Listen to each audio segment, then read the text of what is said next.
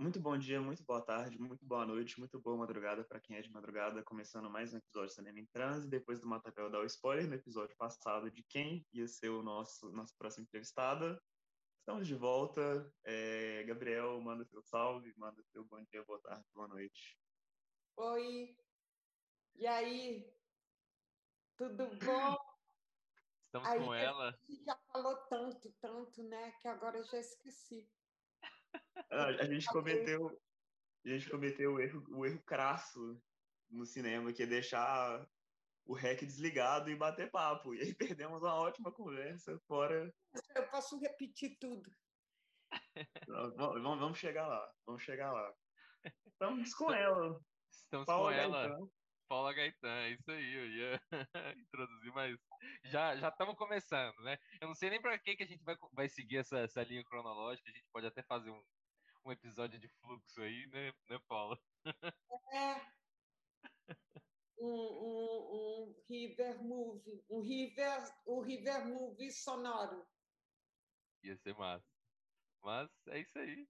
Vamos que vamos e roda a vinheta, né, Renan? Em Brasília, 19 horas. O processo vai começar.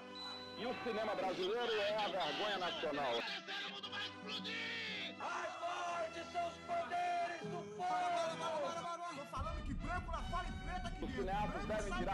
Terei chuva que irá fertilizar essa terra maldita. Essa terra que me assassina. Preciso usar as máscaras da macumba brasileira. É o artesanato contra a tecnologia. Vamos falar de cultura. É, Paulo, eu queria começar um pouco para trás, antes tá. da gente pegar é, que a gente estava conversando. E é difícil, assim, eu, eu li a entrevista sua com o Francis ontem para tirar dentes, é muito difícil fazer qualquer pergunta depois dela, assim, eu senti que o Francis foi muito bem, eu me senti muito contemplado pela entrevista e me, me deu muitas ideias novas também para perguntar algumas coisas, mas começando pelo começo, assim, né, você disse que era, que era poeta, que estudou artes visuais, era fotógrafa também, é, fez alguns cartazes, né, do, acho, se não me engano, Cabeças Cortadas, e trabalhou em Idade da Terra. É, quando que essa chave virou para você, assim, de que você queria dirigir filmes também, né? É, virou essa chave, assim, tô, fiz arte aqui, fiz cartazes e tal, mas eu quero contar minhas próprias histórias. Teve algum momento muito claro ou só foi mais fluindo, assim. Você acha que eu conto histórias próprias ou próprias histórias? Eu não sei nunca se eu estou contando alguma coisa ou se o que eu faço interessa alguém, assim. Eu acho que eu sempre chamei meu trabalho de exercícios de linguagem. E, portanto, eu não poderia dizer que que teve um começo assim é, articulado, assim planejado, né? Eu fui indo num fluxo de consciência ou de foi acontecendo. Acho que eu já estava ligada naturalmente com, com, com a imagem, porque eu vinha das artes plásticas e, e comecei a trabalhar com fotografia fixa, com imagem fotográfica muito jovem, né? E uh, eu nunca fiz assim um planejamento de carreira, nem planejamento de nada a nível de fazer estudar, é, que é grave até, porque minha cinefilia, por exemplo, veio tarde é, a nível de é, a nível de estudos sério de cinema, de teoria, foi uma coisa que eu fiz de maneira bastante solitária, né? Eu acho que, por exemplo, a crítica foi muito importante para mim. É, assim, esse tipo de diálogo com críticos brasileiros, que foi aí onde eu entendi que é, esse, esse diálogo inclusive não um diálogo explícito, né, mas as minhas leituras de algumas revistas e alguns textos de crítica, por exemplo, como a Cinética, foram extremamente importantes para eu cons conseguir ter um diálogo que não é um diálogo, mas que depois eu consegui responder a essas a essas críticas não só sobre meus filmes, mas sobre o cinema brasileiro em geral, eu consegui responder a partir do meio uma guia que foi me encaminhando ao tipo de cinema que eu faço, entendeu? Foi uma uma uma mão dupla, porque às vezes eu é, é, eu é, criava imagens e montagens e projetos que vinham anterior àquilo se constituir como um movimento, né? Entenderam o que eu quis dizer? Mas que eu me sentia fazendo eu, eu nunca tive uma visão minha distanciada ou para onde esses projetos poderiam ser encaminhados, se eles iam ser iam para festivais ou é, existiria algum tipo de reconhecimento ou existiria algum tipo de aproximação. Não, não tive consciência também quando esses projetos começaram a fazer sentido é, publicamente e politicamente, né? Nesse nesse sentido eu me sinto muito modesta porque eu não me eu não fiz esse planejamento de carreira de uma maneira para atingir algo, né? Atingir sucesso, atingir um espaço, talvez um espaço político a nível da própria construção. Eu acho que o meu trabalho passa por uma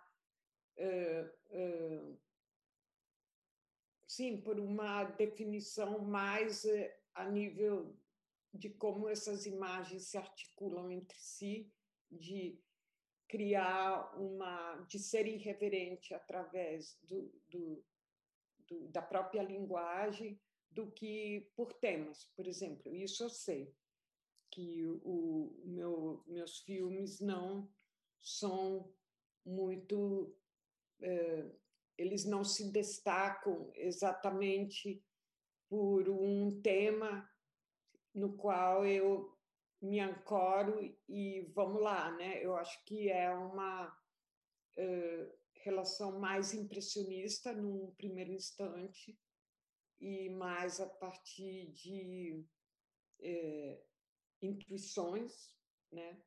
E depois ele vai tomando essa forma, mas esse lado político ele vem mais a partir da forma e não do conteúdo no sentido do discurso, né? Eu tenho essa consciência, mas eu também estou disposta a, é, a fazer novas experiências, né? E eu acho que o filme do Léo foi um projeto que me colocou nesse mundo da palavra, né? Esse mundo do, do de zerar a escritura no sentido de não tentar fazer montagem por eh, montagem intuitiva ou montagem associativa ou montagem de, de imagens que ilustram umas às outras e ficam um pouco perdidas numa espécie de de especulação é, estética muito banal, que eu acho que tem parte dos meus projetos que eu ia por um lugar muito interessante, mas às vezes um pouco frágil, né? que se chama um pouco esteticista. Então, por exemplo, o projeto do Léo, ele conscientemente foi, chamo Léo porque né, meu genro e além de ser um grande amigo, é eu chamo ele Léo, né? Assim, simplifico. Mas o projeto desse artista é, maranhense, Negro Léo, que também é um, um né, é uma pessoa que é um, um que tem um, uma participação importante hoje em dia, é um eco, né? da, dessas novas gerações e, e, uma pessoa muito independente em relação ao seu pensamento. Ele, ele é muito original né? e muito consequente. Bom, esse filme que eu fiz com ele me pareceu oportuno dar a palavra ao Léo, ao Negro Léo, como farol de uma geração, como um artista, como autor, né? E foi um projeto que é bem diferente do que eu tenho feito até o, até o momento, assim, né?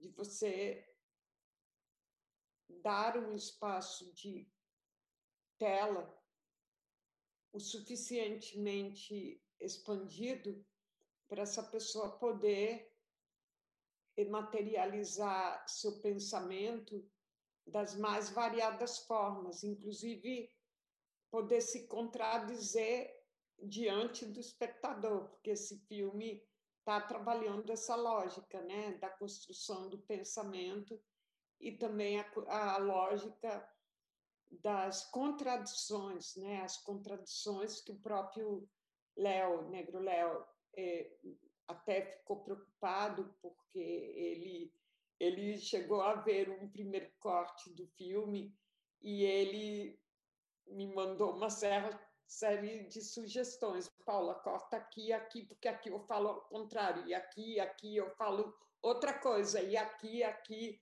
entendeu? Ele foi matemático, ele viu o filme várias vezes e depois mandou aqui, eu acho que está excessivo.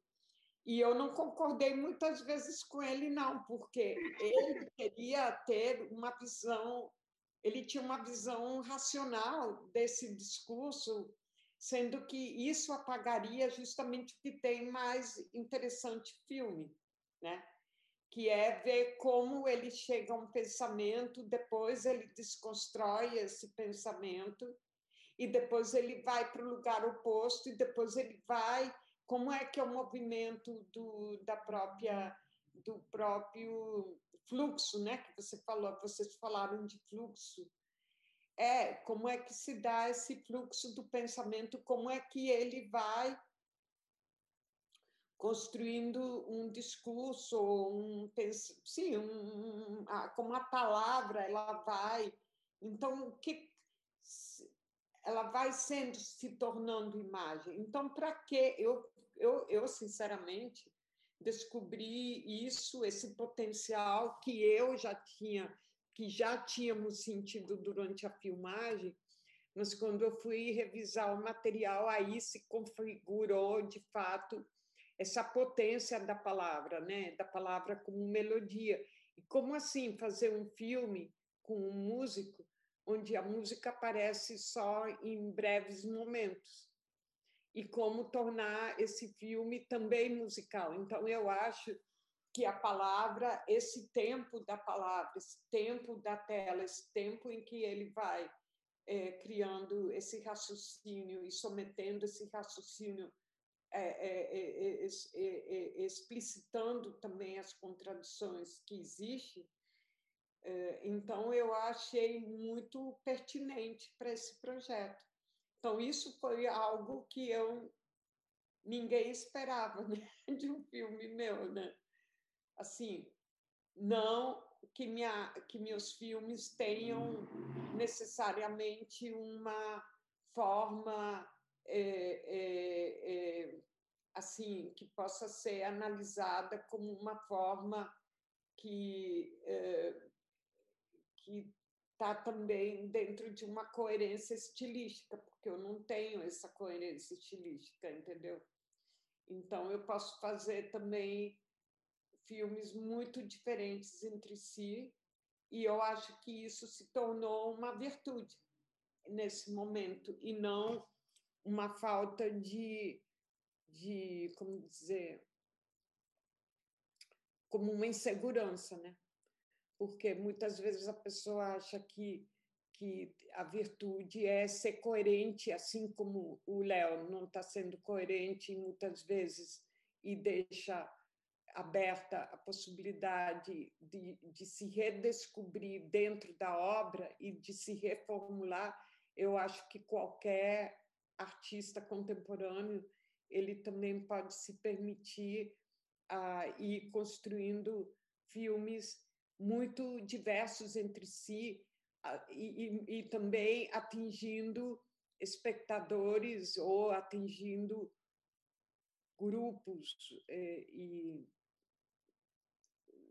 pessoas extremamente diferentes, né? Porque eu fiz também, eu fiz, quer dizer, porque me, me foi permitido, foi um, uma, digamos, foi algo, uma circunstância divina que eu fizesse o videoclipe da Elsa. Digo circunstância divina de fazer Mulher do Fim do Mundo, porque é divino mesmo, né? Podia ter sido tantos diretores incríveis, mas foi assim, foi algo que quando caiu na minha mão também e me ligaram e me é, assim também não foi foi assim que surgiu o meu nome porque quando eu fiz Exilados do Vulcão teve eu troquei uma música quando descobri uma música da Elsa Soares. E eu pedi licença para usar essa música que é solto do Marcelo Cabral, do, do, do, desse disco que foi produzido junto com o grupo de São Paulo, com Kiko, que foi o Mulher do Fim do Mundo. E aí eles falaram, Paula, a Elsa aceitou o Marcelo Cabral, o grupo todo, que essa que tivesse um trecho no Exilados do Bucão, numa das sequências, e eles falaram: ah, algum dia te chamaremos para fazer um videoclipe.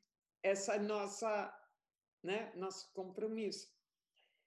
E eu achei que tudo bem, que iam me chamar. Eu não escolhi a música, mas quando eles escolheram essa música, eu ouvi a música, porque é, um, é, é, é o nome da música que é do Dalice, Dalice Coutinho do Rômulo, né? Do Rômulo, do Rômulo, que fizeram essa, são os compositores.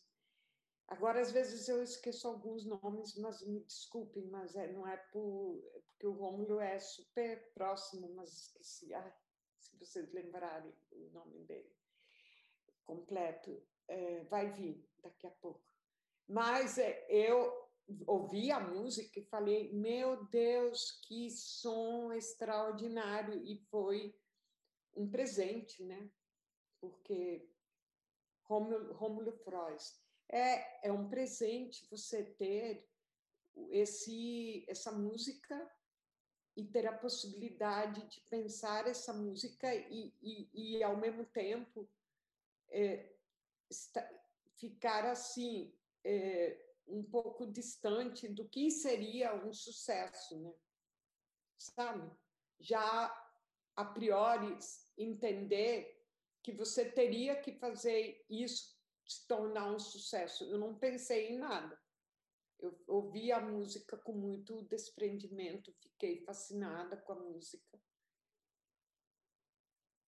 Não entendia que esse, nunca soube nesse momento eu não calculei isso que eu estou falando. Meu trabalho não tem pré-cálculo de fazer dar certo ou de dar errado, né?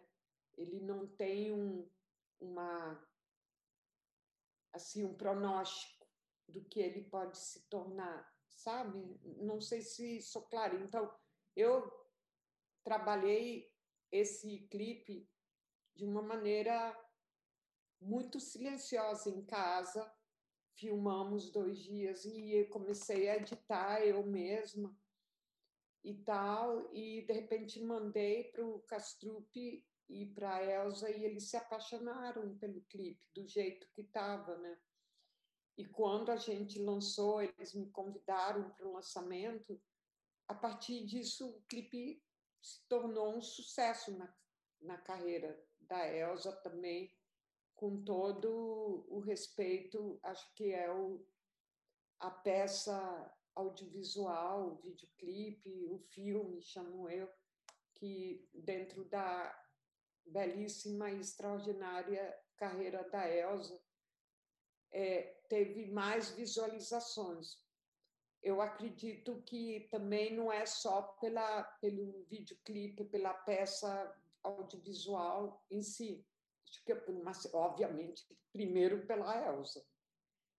Segundo, também, e, e é tudo montagem paralela, é a Elsa, né, a maior cantora do Brasil e uma das maiores do mundo. É, é assim, é a música, essa letra, esse momento e também a maneira como ele se materializou em imagens, né? E realmente é um clipe que dia a dia está conquistando as pessoas e está com quase 8 milhões e meio de visualizações. É. E isso é raro, né? A menos que você tenha é, trajetórias streaming de milhões, mas no caso de, dessa série de clipes que foram feitos, foi o, o, a peça que teve mais efeito, ou seja, que isso para mim foi muito importante dentro do meu, de um, do meu projeto artístico, saber por que e essa obra, claro, já expliquei os motivos que eu acho que são importantes, mas também poderia ter sido um fracasso, entendeu? Poderia ter se tornado um horror, a Elsa não ter gostado, o Castro também, ter, e mesmo tendo gostado, poderia ter sido é, é, jogado assim no mundo ter, e ter tido 500 mil visualizações. É um risco, né? E, de repente, se tornou uma, uma obra que conseguiu atingir tantas pessoas, né? 8 milhões é muita gente.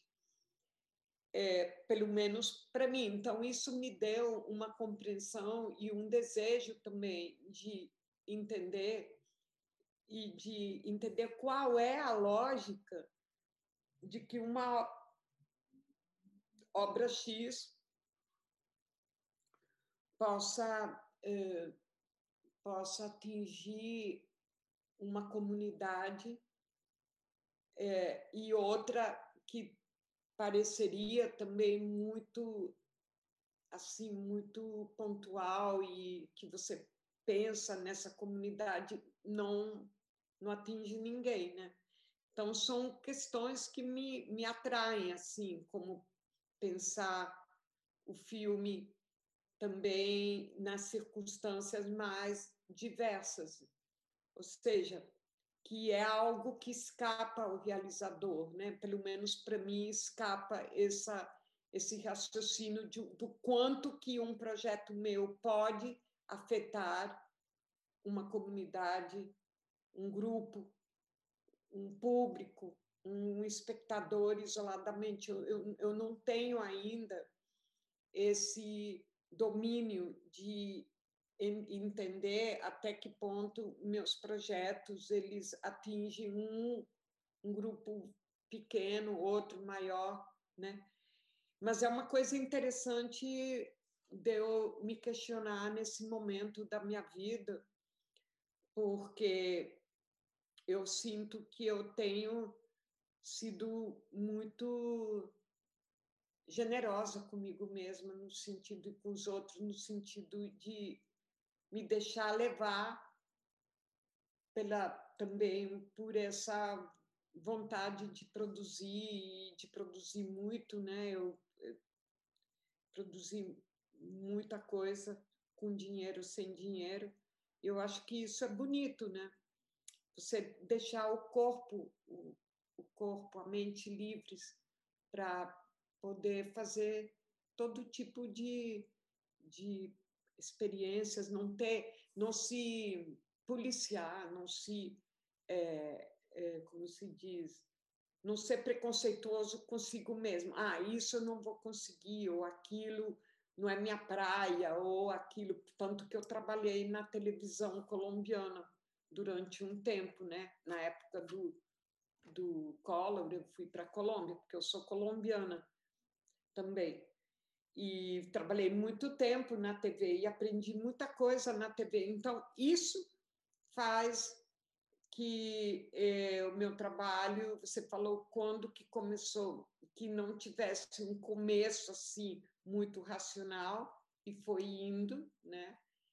E foi aproveitando as oportunidades que me foram oferecidas, a vida me ofereceu, e eu, eu fui aprendendo fazendo, entenderam? Eu fui aprendendo no fazer. E acho que isso foi minha maior escola de criação. E as pessoas que trabalharam comigo me, me influenciaram muito também, foram muito importantes. Então é por aí, eu não vejo uma carreira assim sendo construída com racionalidade, mas com muita liberdade.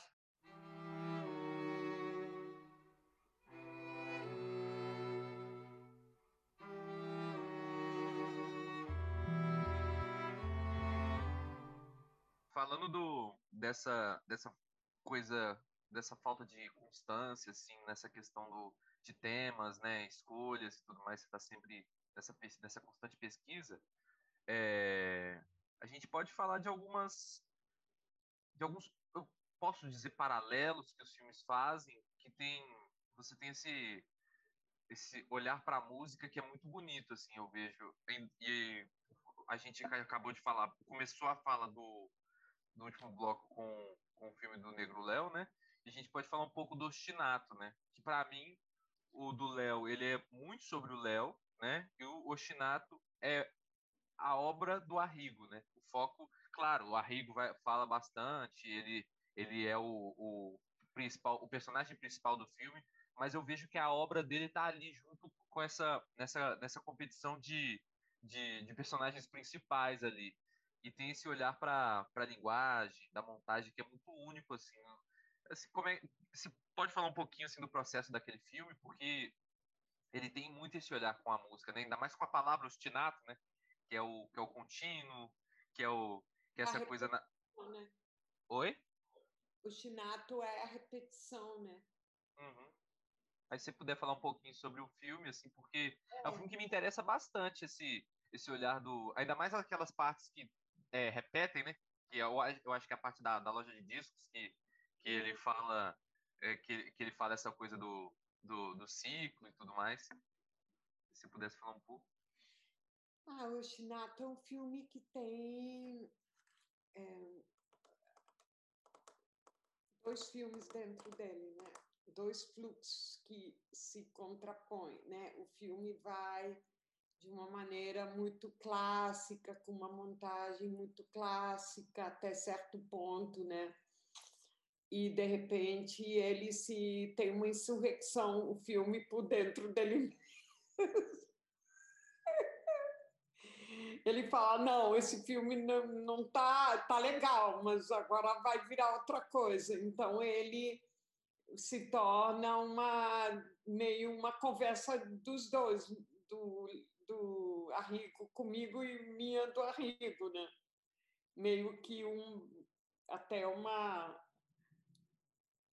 uma pequena assim né, discussão né? Eu, eu, minha minha voz aparece a partir de um certo momento no filme de maneira bastante evidente.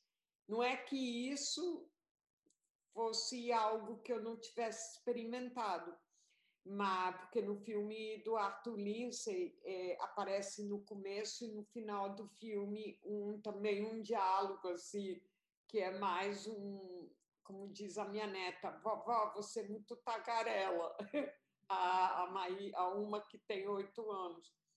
E é isso, eu eh, termino aqui.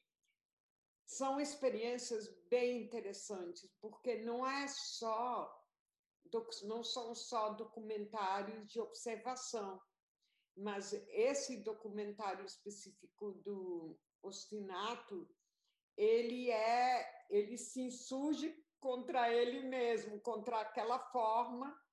A partir de certo momento tem uma transformação interna bastante contundente. Não foi algo assim suave, delicado, elegante. Tem uma coisa assim que vem um filme de uma maneira muito inteligentemente montado, que aliás a montagem é do Tomás, é, é, que é, um, é, é muito bonita a montagem, muito rítmica, muito disciplinada, muito elegante, tudo que eu não sou muito não. e de repente, como esse era um projeto para TV, então essa primeira parte de 25 minutos é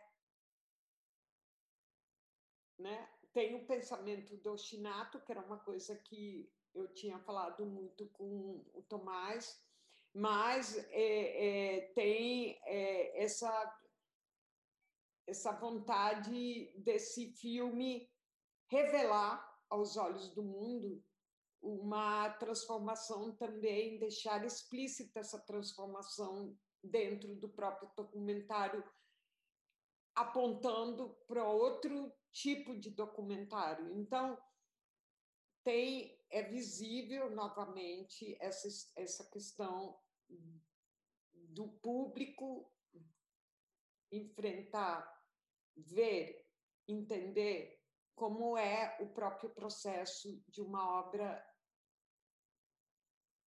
dentro da obra, né? Explicitar esse movimento interno. E é, então é isso, é um filme muito curioso. Eu gosto muito de Oshinato também pela repetição. A questão da repetição não é só no Oshinato que acontece. Ao longo dos meus 30 anos de projetos, meus filmes têm essa relação de repetição.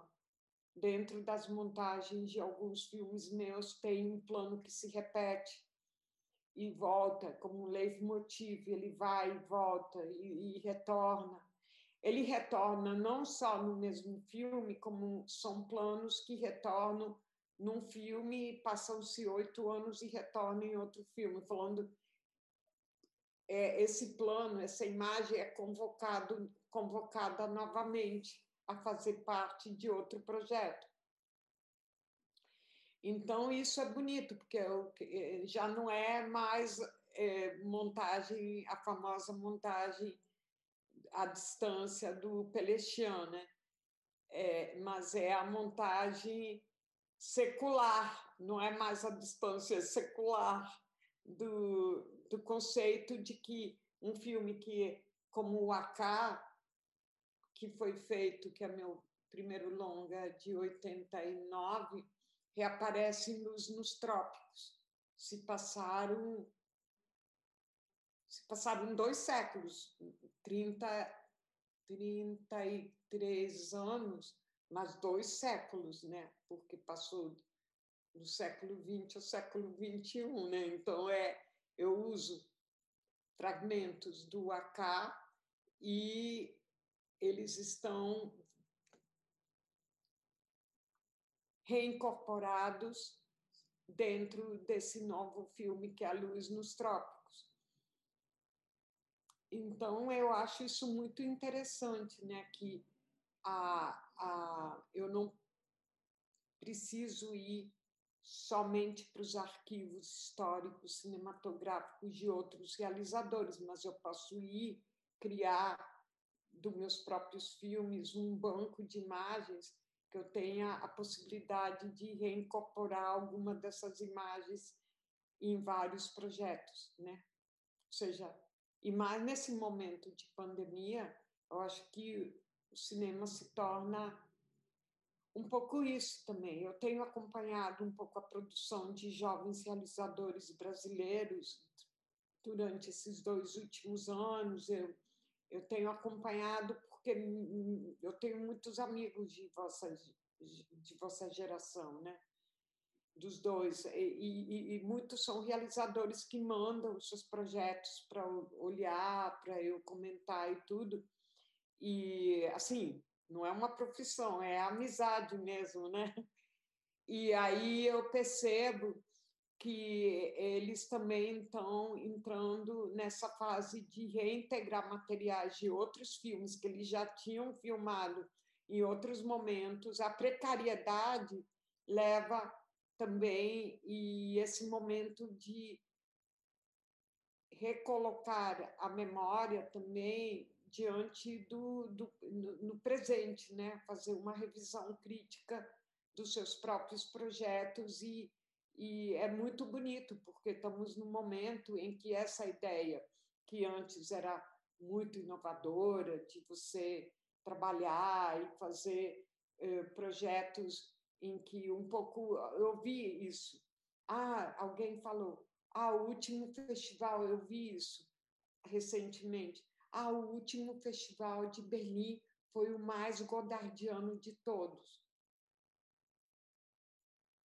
Ouvi essa, essa reflexão numa crítica, um comentário sobre os filmes que eu não acompanhei, mas que falavam que era o festival mais godardiano. Eu interpreto que deve ter sido e o, o filmes que recorrem muito a essa simultaneidade de, de, né, eh, de imagens muito diferentes e aproxima imagens muito, né, muito variadas entre si, os sons e tudo, ou seja, que já essas narrativas mais lineares estão, inclusive, é, atingindo filmes mais comerciais até, digamos, né? Isso já existe naturalmente no videoclipe, né? Mas isso se se torna uma modalidade importante na medida em que você está com restrições de poder filmar, então você vai usar materiais que possibilitam construir obras até muitas vezes interessantíssimas, né? E revolucionárias do ponto de vista estético, assim, se é que se pode dizer que a gente pode chegar a serem revolucionários, né? Mas pelo menos da gente sair um pouco de coisas de estados mais conservadores, né? Até para como forma de sobrevivência.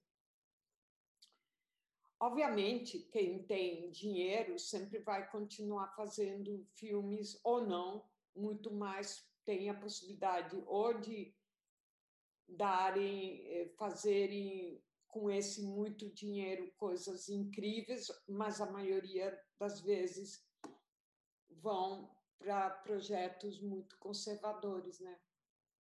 Muito conservadores. Acho que às vezes a falta de, de a falta de recursos faz e a, e a necessidade de criar esses esses ovnis eh, eh, esses, esses, essas peças importantes, a urgência também faz o filme, né? E, a, a urgência de comunicar, a urgência da própria vida, a urgência do, do que está acontecendo nas ruas, é, é, invoca no realizador, essa, quando isso é, é potente no realizador, essa urgência, Hoje, o, esse realizador vai usar todas as suas ferramentas e vai se nutrir das imagens mais diversas para conseguir atingir esse, essa obra, poder materializar. O difícil é justamente materializar, né? Você conseguir passar por todo o processo e finalmente conseguir que essa obra nasça, não fique só na ilha de edição e que você consiga chegar até o público, até né, esse, esse seja seja qualquer público, seja dentro até de uma galeria de arte ou, ou seja numa sala de cinema, ou seja pela rede, eh, pelo YouTube, ou seja, né, por todas essas plataformas. Mas essa essa energia é a mais importante, que eu acho que nesse momento a energia é um, é um potencial criativo muito importante na criação de nossos projetos. É uma energia produtiva. E essa energia produtiva, ela também tem que estar tá caminhando junto com o trem da história, não é também uma coisa aleatória, ela caminha junto com com os acontecimentos, com tudo, não, não pode ficar no saudosismo, ela tem que acompanhar é, o, o, o, motor da história, né? o que está acontecendo nas ruas, nas, nos espaços, né? Ela não pode se tornar uma peça alienada do seu próprio momento histórico, né? Isso me parece bem grave, né? Se tornar uma peça fruto do, do, do capitalismo nocivo e fruto de uma decadência também seria uma maneira de assim de registrar o momento desse capitalismo em estado de, de declínio, né? Esse declínio, mas assim temos inúmeros exemplos, né?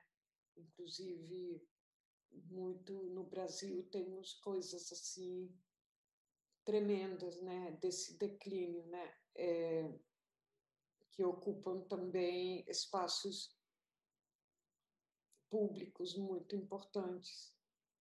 Então, é, é, é um momento interessante, é um momento de tentar realmente se organizar, de se concentrar, de não perder o foco e de produzir é, com muita intensidade, porque a questão da ocupação do imaginário é o mais perigoso de tudo que está acontecendo.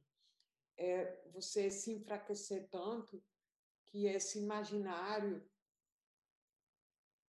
também começa a ser ocupado por uma espécie de lixo, né? De, de, lixo que vai ocupando, te afetando emocionalmente, te ocupando mentalmente, e é uma derrota, né? Na medida que esse imaginário produtivo é, vai sendo ocupado. É, acho que é um momento perigoso também. É... Que mais? Não sei se estou falando já coisa com coisa, mas estou indo, estou pensando em voz alta. mas é por aí, acho que é. Eu comecei no ostinato e terminei, sei lá onde, no capitalismo selvagem na alienação do homem pelo homem, no, na brutalidade. É, na, em todas as brutalidades fui longe. Mas é, mas é isso, o ostinato é interessante porque ele ele se movimenta em,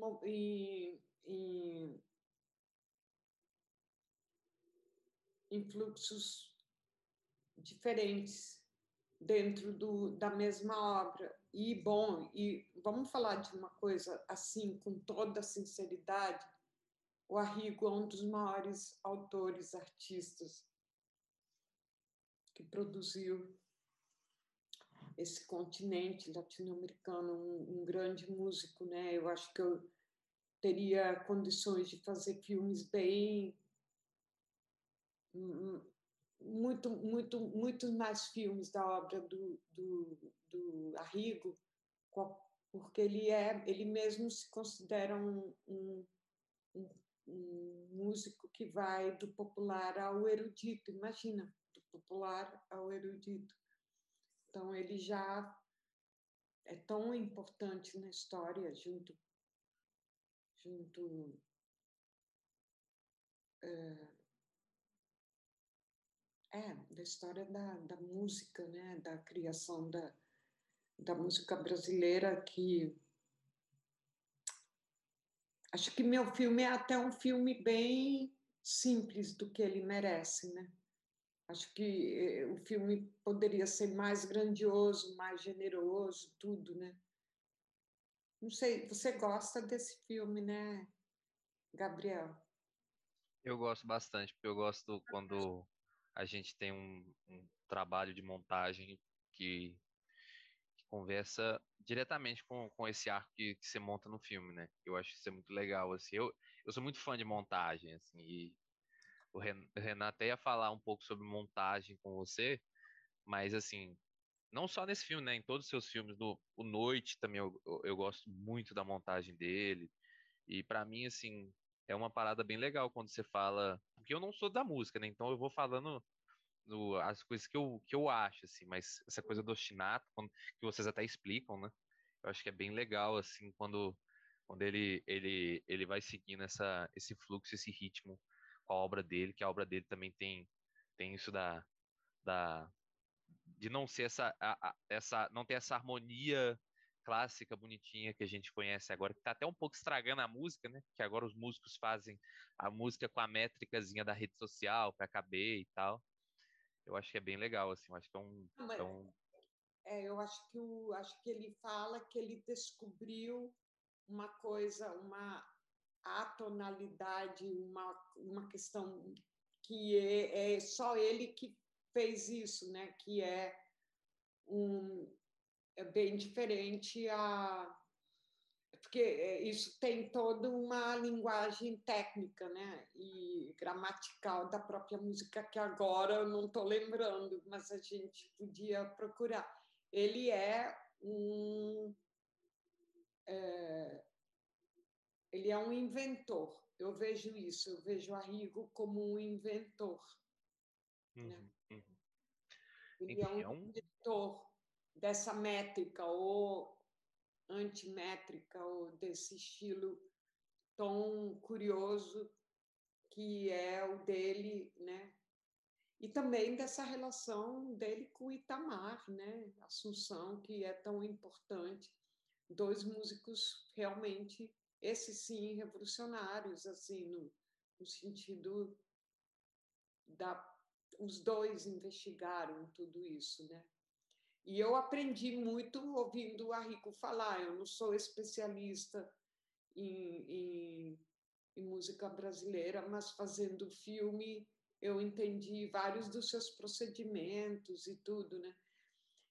É difícil trabalhar com música, né? Porque cada eu percebi assim de longe, assim considerando que Noite também é um filme musical, que o clipe da Elsa também é um filme, não é uma peça só ilustrativa, mas é, ou, é, que a Ava me explicar a mãe, mas no mundo da música o videoclipe é uma peça que está incorporada publicidade, né? A, como se diz, a, é, a parte publicitária das próprias músicas, não é uma peça fundamental, mas eu encarei como um filme, é isso que eu quis dizer antes, que eu encarei como se eu estivesse fazendo um filme.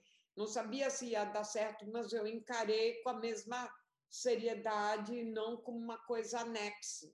E eu acho que deu certo, né? anexa a, a só assim uma peça, porque depois eu fiz um clipe da da Ana Frango Elétrico e foi bonito, mas não deu certo assim, entendeu? que ela é uma cantora bem carioca assim, que é isso, é por que, que uma obra dá certo, um filme, um projeto, e outro menos? Isso, isso é uma coisa que às vezes eu me questiono. É porque que tem essas afinidades, entendeu? O que que atinge, o que que eu acho que é essa questão emocional, né? Eu acho que o é, que cada produto audiovisual é um corpo vivo, né? Um corpo é um corpo independente que vai também atingindo, né? vai atingindo, é, vai, vai sim. É importante quando uma pessoa se sente é, balançada por tal X projeto, um plano. Isso já é importante, eu acho. Né? E uh, que mais eu estou falando? Ah, você falou dos filmes musicais. Ah, então, o filme do, Le, do é, Rocha Rio Negro Léo é muito em cima da palavra. O, o do Arrigo é do, as duas coisas, como você falou. O do Arto é só música quase o tempo inteiro, só som, né? É, e também no final tem nosso diálogo. É, é, o clipe da Elsa é o clipe, videoclipe Mulher do Fim do, do Mundo é outra coisa. É, o Noite é outra coisa mais ainda, entendeu? E, mas eu fiz. Ah, eu, eu comecei a editar um projeto que eu fiz com a Matana Roberts em 2015, que era um material que eu não tinha mexido. E agora eu me estou me concentrando aqui em Berlim a fazer edições. E Matana também é uma grande artista americana, saxofonista, né? militante também, uma mulher impressionante. Ela também é meio que inventora também do, no, no, no que ela faz. que mais de música? Fiz esse, esse clipe da, da, da Ana Frango Elétrico. Agora não estou lembrando mais que filmes assim que tem essa relação com o som. Mas, enfim, finalmente esses filmes não tentam ser biografias ou projetos sobre artistas, definidores de artistas, por isso que eu digo, mas são projetos de linguagem, de diversas maneiras de como você, como, um, é, como se fosse um projeto cubista sobre som, né? Um é assim, o outro vai para outro lado, assim, assim, experimentar eh, finalmente a relação da câmera com o som. Como é que se dá essa relação entre som e imagem, né? A partir da música. Então, cada filme vai ter umas características específicas, vai ter um, uma é, inscrição no tempo diferente, vai é, vai se criando um corpo diferente, né? atingindo as pessoas também, é, privilegiando aspectos, uns, um filme privilegia certos aspectos, o outro, mas são, eh, como se diz, são exercícios de linguagem, finalmente, né? É, eu sinto que são exercícios de linguagem e não propriamente retratos tradicionais ou tentam se configurar como filmes sob a biografia de um músico específico, mas de criar mais tensões entre a câmera, o, o som, né? Isso, basicamente isso. Acho que falei bastante sobre essa série de filmes sonoros, né? Ah, esqueci de um filme, eu estava tentando me lembrar de um filme sonoro importante que eu fiz, que é com minha voz, que é a Ópera dos Cachorros, que é uma experiência que fiz, que fiz até muito é, convocada pelo Bernardo Oliveira, que falou: vai longe, vamos fazer um trabalho aqui na Quintavante com tua voz. Eu comecei a gravar minha própria voz e comecei a editar sons, né? Porque eu não canto assim, né? Mas canto, canto tudo errado, mas emito sons. E aí eu comecei a fazer um projeto também mais íntimo, que é com, com minha voz, assim, com gritos, com sons, com silêncios, com nós e, e fiz esse filme que se chama Ópera dos Cachorros, que circulou até bastante para o que é. Porque eu não vou revelar como é que ele é, mas ele foi para alguns festivais, viajou. Assim, que foi uma experiência que eu fiz com minha voz, terminou o pessoal convidando é, para viajar e tal, e passou em alguns lugares e acho que criou bastantes polêmicas. Eu, assi eu assisti, mas será que eu falo assistir ou será que eu falo ouvir, né? Não, mas é. Você sabe que o ato fílmico se constitui no momento da projeção, né? A tela, não vou dizer o que, que é, da, né, é, revelar o que, que é, porque se passar vai perder a graça. Mas é, o que faz um projeto audiovisual ser um filme é a própria projeção, é, é, é, é a imanência da luz, né? Não é? Eu não sei se o Renan assistiu, mas eu, esse, eu, esse eu ouvi. Mas é muito polêmico, né? Tem gente é. que odeia, tem gente que adora. E é isso mesmo, não se trata de a gente fazer um projeto que vai se tornar, vai ter a adesão de todo mundo. Eu acho muito interessante isso. Você se arriscar e também fazer coisas que eu não falo que são irreverentes, que eu queria fazer. Então, para mim, não é, ah, eu vou ser irreverente, opa, vamos fazer uma coisa bem doida para ver o que, que rola. Não, eu fiz naturalmente, assim, queria fazer isso, achando que era legal, que eu estava curtindo fazer, né? E terminou que foi convidado para alguns lugares, foi convidado, acho que para a mostra de Tiradentes primeiro, acho que estreou na mostra de Tiradentes, e prosseguiu alguns alguns convites em outros festivais internacionais, o qual me pareceu bem curioso. E foi projetado na sala de cinema, no Indy, no Doc Lisboa. Foi projetado. Já foi projetado várias vezes, viu, Gabriel? em sala de cinema lotada e tudo.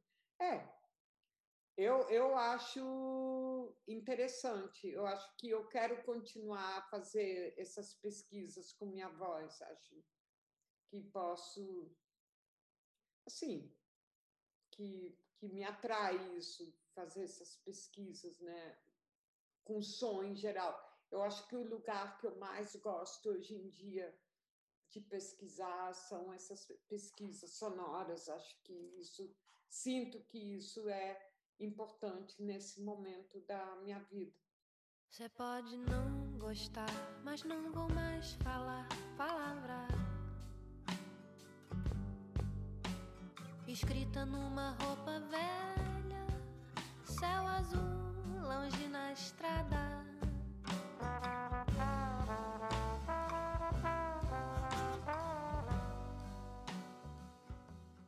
É, Paula, eu queria retomar um pouco, a gente falou até fora e falando no início, sim, é uma coisa que está permeando todas as nossas conversas, que é a montagem. É, você falou de montagem em película, montagem em mini DV, e essa, essa forma de montar ainda deveria estar sendo usada nas faculdades e tal. É, o que, que você vê ou a, diferença, o que você traz dessa montagem? Não sei se eu posso dizer que é uma montagem um pouco mais materialista, assim, que você tem um contato um pouco mais é, palpável com o material uhum. para os filmes que você roda em digital, né? Para os filmes que, que não tem esse, esse contato mais direto com a película ou com, com a fita, né? É, eu sinto que não é só óbvio quando você está numa moviola. Eu estava falando disso que com material em 16 milímetros na moviola quando montamos é, o AK, né?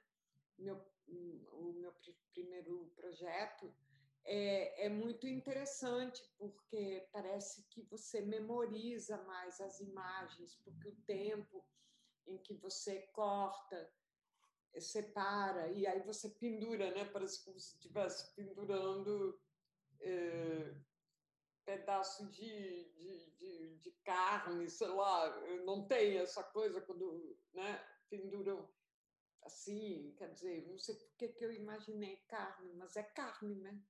Carne, carne do céu. Eu pensei em roupa. É a carne, roupa, mas é diferente, porque você vê assim, né, essas, essas franjas de, de que você vai cortando os planos, os fragmentos dos planos, você vai estendendo assim e vai olhando. Aí, às vezes, você olha a olho nu, você olha a imagem com a transparência, né? Que já é um positivo, não é a mesma coisa que o negativo de fotografia, né? Você está vendo, independendo se o material é entre 35 ou 16 ou super 8, obviamente você pode olhar o material com, com uma lupa. Então, tudo isso eu aproveito nos meus projetos, até, por exemplo, no, é, por exemplo, no Memória da Memória, eu uso planos que eu vou justamente fazendo essa operação, pegar o negativo, pegar o fotograma, botar a lupa, ir aproximando a lupa do fotograma e a câmera aqui e, e, e tentando chegar a esse grão, né? a, a, que eu chamo a memória da memória, a imagem da imagem, né? como se as imagens tivessem a possibilidade de ressurreição. É como se fossem corpos mortos também. Digamos que as imagens são depositadas, se tornam corpos espectrais assim e, e se tornam quando são digitais é mais espectral ainda, né? Porque eu falo assim, para mim é como se as imagens viessem numa nuvem, né? Assim, quando a gente tem esses sistemas, tinha, teve, tivemos Rain. Lembra que em 2008 as, os filmes, o Diário de passou, o Diário de Sintra passou por um sistema chamado Rain, que você fazia o movie do filme, você fazia o arquivo do filme, levava numa, numa central e eles, não sei como é que faziam, e eu sempre, e você ia para o cinema você, e chegava um, um, um, um você tinha o cinema, o projetor, o projecionista tinha um comando que vinha de uma central e o filme de repente se materializava na tela. Cara, não existia nem o que existe agora, que você vai com uma caixinha com DCP dentro, com um, HD externo, e pelo menos você tem um HD externo, né? E aí dentro tem um arquivo. Mas quando existiu esse primeiro, essa passamos da película para sistemas de projeções, que esse foi o que teve no Brasil, chamado RAIN, eu via sim, sim, simplesmente RAIN, chuva, como um sistema psico, psico sei lá o que, psico, uma coisa da, do, no reino da, da, da, da como te dizer, da, da, sei lá, do misterioso, parecia que estava vindo literalmente do céu. Eu via como uma poeira de partículas visuais que iam para uma nuvem, que aliás isso existe, você bota os filmes em nuvens, mas naquele momento, de 15 anos atrás, era muito louco, você dizia, mas para onde vai esse arquivo? Sobe lá para uma nuvem e de repente aparece materializado em imagens. Então, tudo isso é, coloca o cinema e essa passagem da imagem da imagem da imagem do vídeo para o cinema, da imagem é, sem movimento, da imagem morta, digamos, né? E, e, e que sem movimento para o movimento e essa questão do, do, do tornar é, as imagens as imagens passar da visibilidade para invisibilidade e também o contrário me parece uma coisa muito fascinante, né? E você trabalhar com arquivos, a pessoa poder, o artista, o diretor poder trabalhar com, com arquivos eh, fotográficos eh, e chegando cada vez mais perto, como se fosse uma biópsia né, daqueles materiais. E isso não é uma coisa que eu inventei, a própria história do cinema tem artistas como Stan Brackett, que trabalha justamente isso, com um, um, um, um né, um cinema é, tátil, né, né, onde ele pinta diretamente no negativo, onde ele eh, trabalha por, ele coloca objetos, né? faz várias coisas incríveis, essa, essa coisa artesanal do material impõe um ritmo e uma relação diferente com as imagens. Né?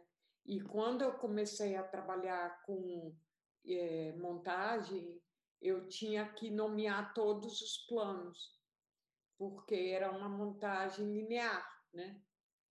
Isso na década de 90, de 1990. Então, isso são exercícios de memorização muito úteis para mim até hoje. Porque se você trabalhava, ia editando, né? Com essa com essa linearidade, quando você tirava um plano, você tinha que recomeçar tudo de novo. Então existia uma lógica conceitual, um conceito, uma lógica que era pré pré montagem, né? Você praticamente tinha que escrever, você nomeava os planos e você colocava um plano, nomeava, e você já fazia tipo uma montagem, desenhava a montagem no papel para depois colocá-la na, na, na, na ilha de edição, né? E isso foram exercícios que eu fiz muito durante meu trabalho na televisão colombiana. Que você tinha também tem outra coisa interessante a televisão, você tem horas que você tem que trabalhar num período de cinco horas um material de 25 minutos. Ou seja, você tem tempo específico para trabalhar com esse material e fazer um, um programa de 25 minutos, né? Então, você tem que ter uma espécie de é, memória e uma espécie de precisão para aquilo poder funcionar, senão te mandam embora no dia seguinte, né? Você tem, só pode usar 32 horas de edição. Isso tudo me colocou na pauta da precariedade do que é uma televisão pública como a colombiana, naquela década de novo, vocês não eram nem nascidos, talvez, de 90 a 2, de pós-escola, 93 a 2000 então, isso foi uma universidade para mim. Esse tipo de particularidades, ou seja, que eram impostas a nível de produção. Então, o, o realizador também é produtor, também é, tem que ter uma noção de produção, de quantidade de horas, de montagem disso. Eu sei que todo mundo sabe isso, mas nesses tempos agora existe menos controle quando você se torna diretor, você mesmo vai para sua ilha, você conhece o processo, você já domina. Esse, esse tipo de ferramentas se democratizam de certa maneira e, e, e o tempo é expandido. Tanto no raciocínio, você pode experimentar na montagem diversas possibilidades de montagem do material e também você tem uma hora infinita, a menos que você seja, quer dizer, não tenha uma ilha de edição. Hoje em dia, muita gente não tem, mas é uma coisa que quase todo mundo consegue obter, né? Não, não diria que não deixa de ser uma pequena fração da sociedade ainda, mas hoje em dia tem programas que você consegue editar e, né? Não, não sei nomeá-los, mas imagino que minha neta já está editando no celular, né? Tem os programas para então, tudo isso te leva à forma dos filmes, essa questão aparentemente superficial, ou. É, ah, tanto faz, é, é, isso não é tão interessante de ser dito, mas essa passagem do, do, de um esporte para outro também te, te oferece novas possibilidades de pensar a imagem, não há como dizer que não, entendeu? Então, tudo está conectado, né?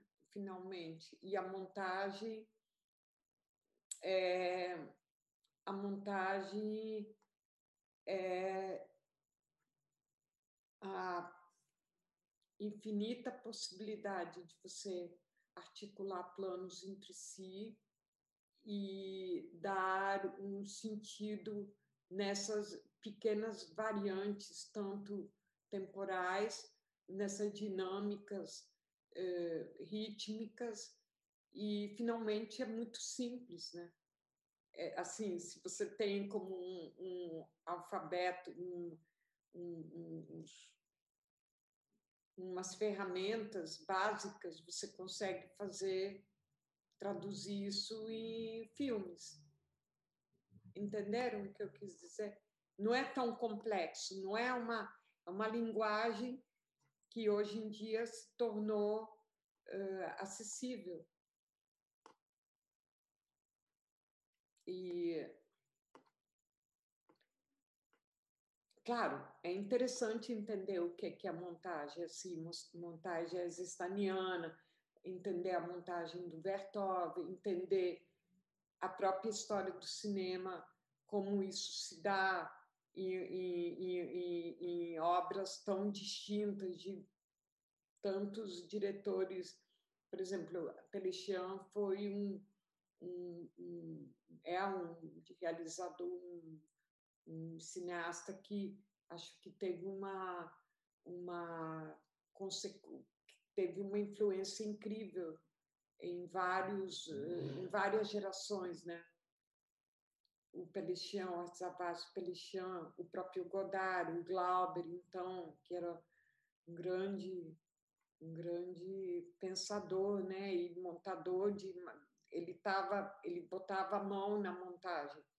E isso foi uma coisa que eu ouvi falar do Glauber. Isso posso dizer que ele foi uma pessoa que, como eu não vinha do mundo do cinema, ele falou muito isso comigo, falava isso comigo. Ele falava: é muito importante o diretor ser também seu o montador, fazer a montagem, ou se não estiver pilotando, entender o sentido da montagem, não não dividir, porque os americanos fizeram muito isso, né?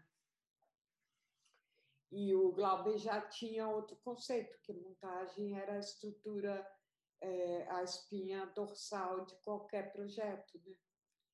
E que dominar esse, a montagem seria o vínculo mais estrutural da obra, né? Um cinema de montagem. Se fala muito de cinema de montagem, mas muita gente não tem consciência disso, né? Então o raciocínio é um raciocínio muito acompanhando a indústria do cinema americano, do essa questão mais é, conservadora, que cada um exerce tem um lugar determinado, recebe seu salário, aí vai passando e tal. Isso é.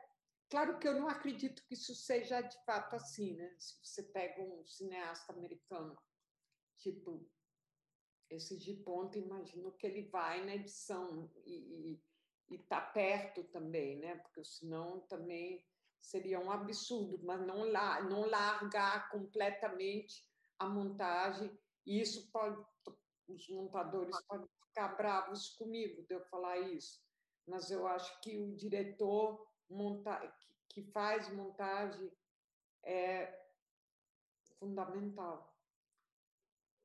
Uma coisa não sobrevive sem a outra. Não é montagem de roteiro. É montagem é conceito e é a é conceito e é a, a, a base de qualquer obra audiovisual. Para mim, é a coluna. Cinema não é literatura, cinema não é teatro, cinema não é, é, é novela, é, no, é, rádio novela, né?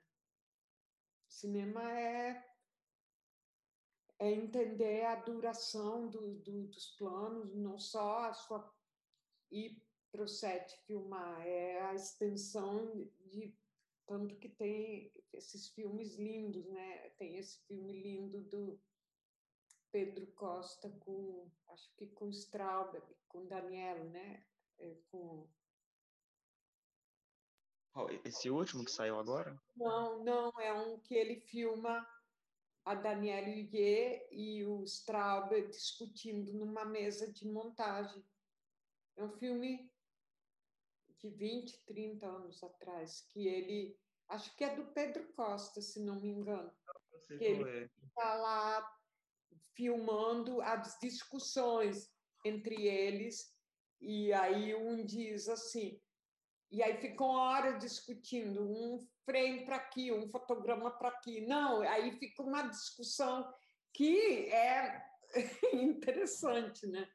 Porque ficam discutindo coisas de um segundo, de um frame, de o corte, onde vai ser o corte. É por fusão, é por aqui. E isso é algo que, se você está realmente participando é, e pensando o cinema desse jeito, faz sentido cada segundo, cada esse, esse momento do corte, esse momento é fundamental, né? É como psicanálise, onde que você a psicanálise lacaniana é assim, né? Em geral, a psicanálise, o psicanalista faz uns cortes abruptos, né? Que é quando se organiza, quando se constitui essa terceira imagem, né? Então, é, esse pensamento, essa ideia mental, essa, essa passagem que passa do, do, da ideia mental para a materialização é, é, uma, é uma intuição, é um tempo, é um ritmo, é concreto e também é, cria esse essa ou cria uma ilusão de é, uma ilusão do real, né? Assim, tipo do, da, da vericidade daquele, né? Daquilo que é o que o, a montagem americana e a montagem assim mais clássica pede, né? Que tem assim, né? Essas essas questões, ah, um, uma panorâmica não pode se cortar é, no meio, ela tem que ter o começo e vai até o fim, ou seja, você faz o plano da PAN.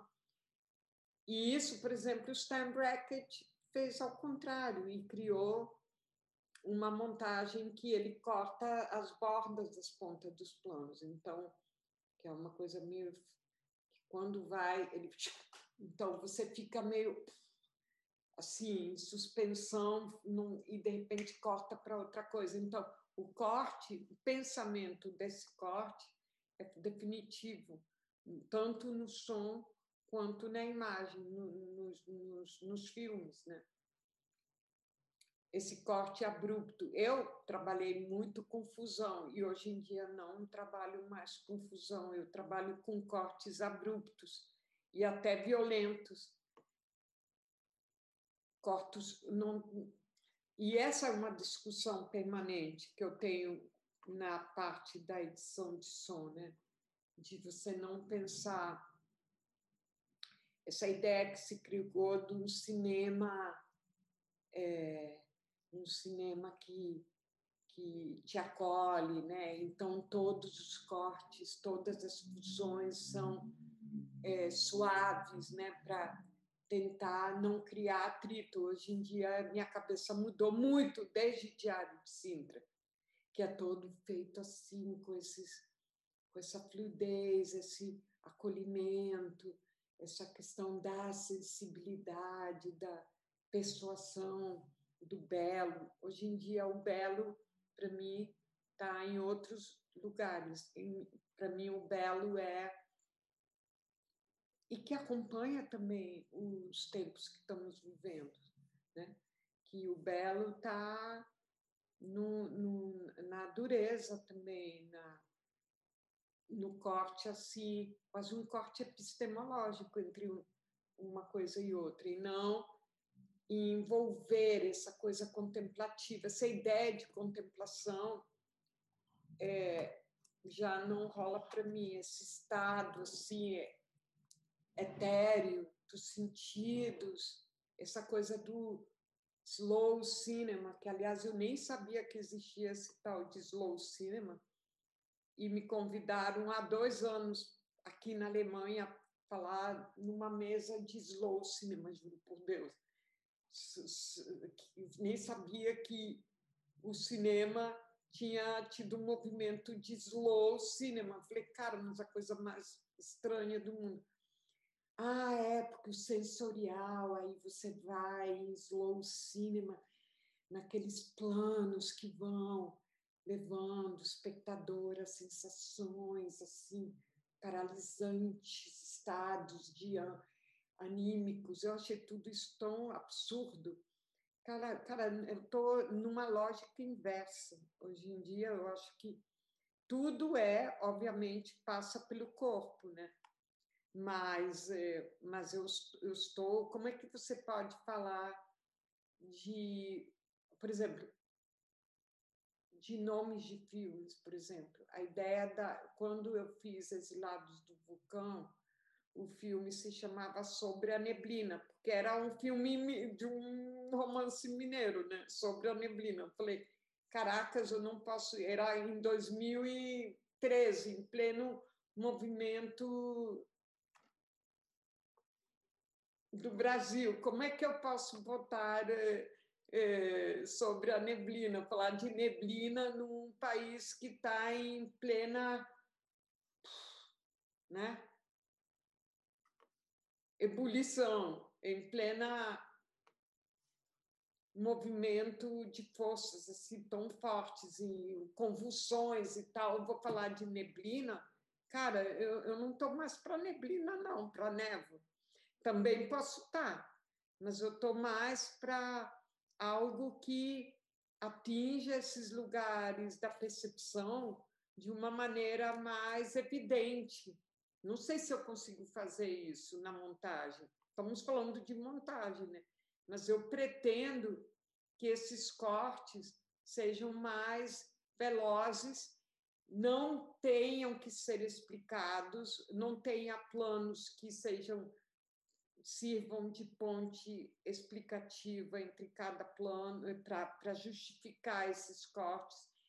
E eu acho que esse tipo de projeto eu consegui chegar a um ápice no Luz nos Trópicos, que é esse filme que ainda não foi lançado no Brasil, mas que é um filme longo, de quatro horas e meia, onde esses ritmos e essas maneiras de montagem são muito, muito evidentes. Tudo isso que eu estou falando, de passar é, bruscamente, diria, é, digamos, quase é, é, e assim de transformar uma um fluxo em outra coisa de uma maneira abrupta. Eu acho isso muito importante e muito interessante pensar o mundo desse jeito, porque é o mundo que a gente está vivendo, vivendo. Estamos aqui, daqui a pouco tá. Não é que não tenha sido antes assim, mas agora temos num, num, essa retórica europeia de fazer esses filmes de apartamento, com essas discussões, não rola para mim. Não é mais minha, não vejo mais o cinema nesse lugar de cinema de retórica existencialista, ou seja, eu não tenho nenhuma afinidade com o cinema francês contemporâneo, são poucos os autores que eu considero interessantes.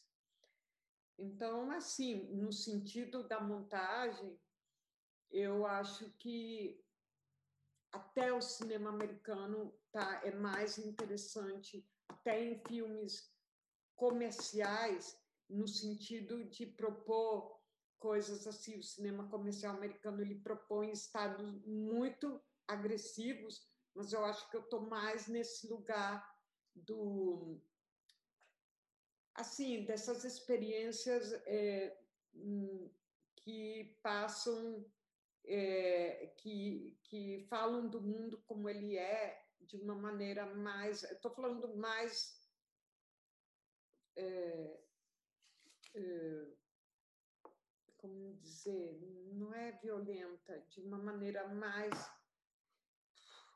sabe, mais significativa, digamos que a palavra é assim.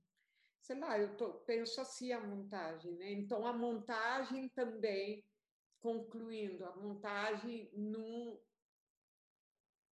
meus projetos também se modificou muito. E eu acho que, eu sinto que o diretor, como artesão, é importante essa relação do diretor como artesão, né? trabalhando a montagem de perto, entendendo que materiais ele tem, que ele dispõe.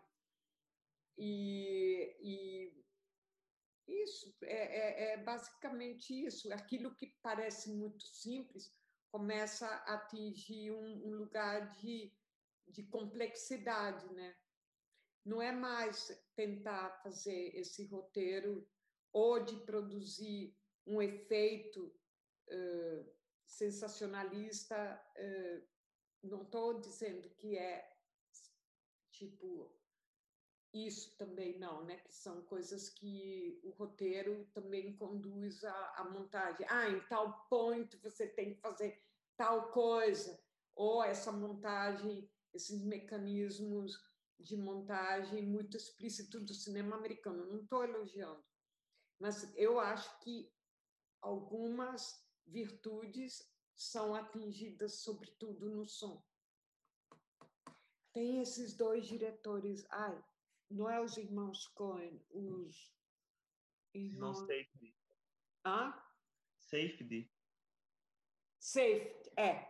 Eu estou falando muito pensando nos filmes deles. Amo. Nossa, Gabriel sabe eu tanto. Eu estava falando em voz alta, porque quando eu vi o filme deles, eh, aquele filme que, aliás, é das Pedras Preciosas, como é que eles Uncut Gems. Hã?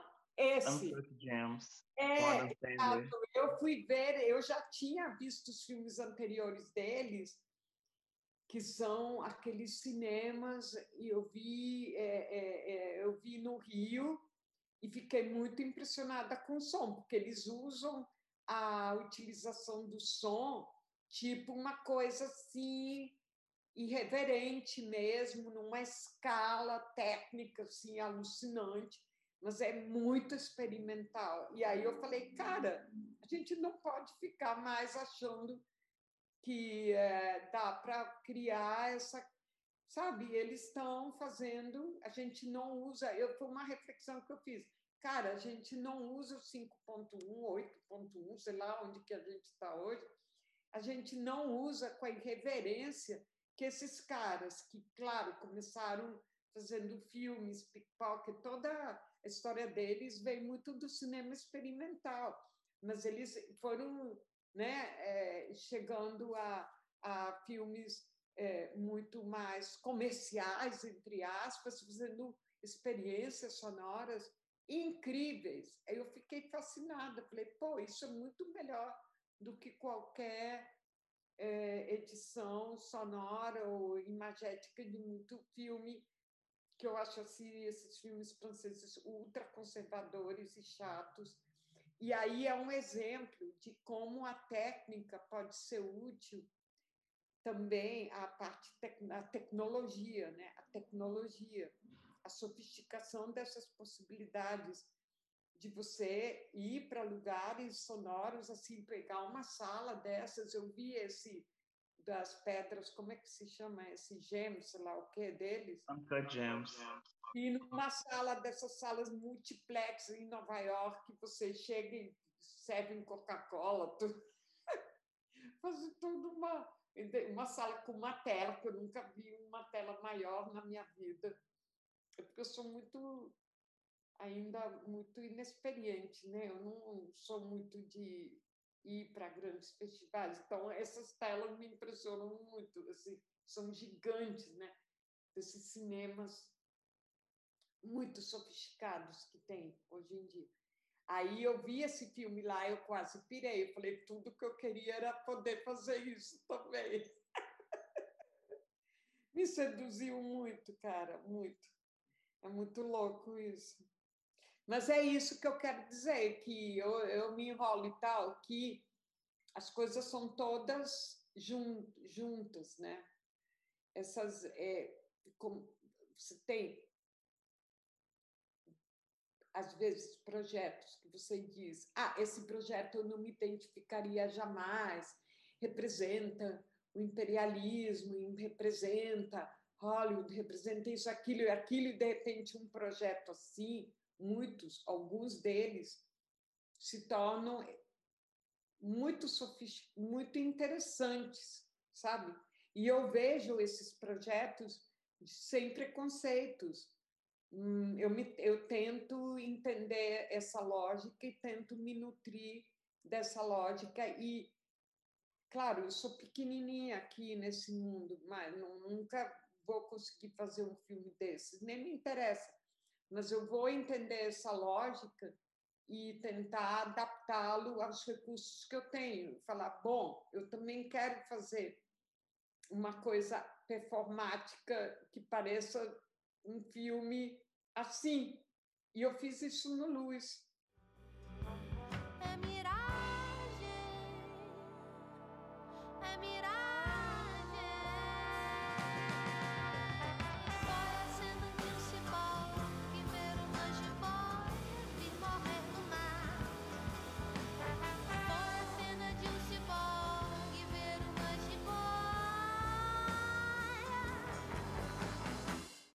Ele é o ele é o aplicativo mais seguro, sabe? Por exemplo, teve uma vez que eu aconteceu de eu desligar o notebook e não ter salvo, né? Não ter esperado ele, ele salvar a reunião.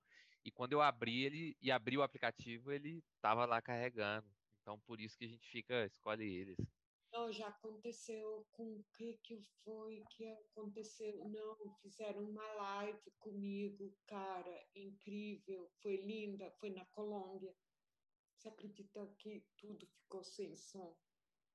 Nossa!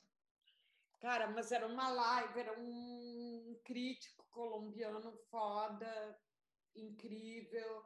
Tinha, assim, umas duas ou três pessoas incríveis. Foi, assim, uma, um momento maravilhoso e não rolou. E ficou a imagem sem som. Eu chorei muito, cara, porque foi... Nunca mais como repetir, entendeu?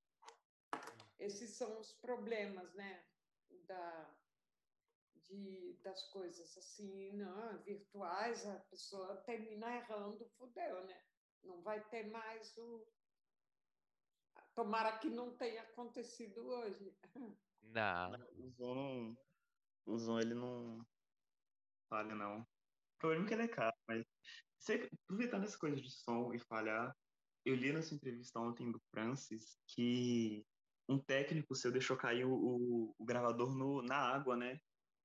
E, e, você perdeu parte do filme. Agora eu não tô lembrando de qual filme que era. Foi o AK. Isso, isso. O AK justamente era com o Nagra, né?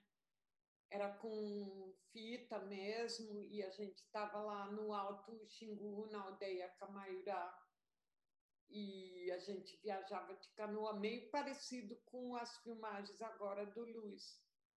Mas, é, mas no Luiz eu trabalhei com o melhor técnico, melhor, uf, maravilhoso, que é o Marquinhos, Marcos da Silva. Silva sempre é bom, até porque né, é, vale muito a pena ser Silva. Eu sou Gaetan. Sabia que meu nome em Gaetan é como dizer Silva aqui no Brasil? Aqui Eu sou Silva. no Brasil. Ah, eu não sabia, então parabéns. Então, o Gaetan, o Gaetan é tipo Silva. Gaetan, se você botar assim, Paula Gaetan no Twitter, tem umas 500 e todas são cada uma mais divertida e mais louca que a outra. Tem, tal. Se você bota Paula Gaetan no Facebook, aparecem umas 200. Paula Gaetan, Gaetan é o Silva da Colômbia, é o nome mais assim popular assim, popular em todos os sentidos, porque é a mesma coisa do Silva, né?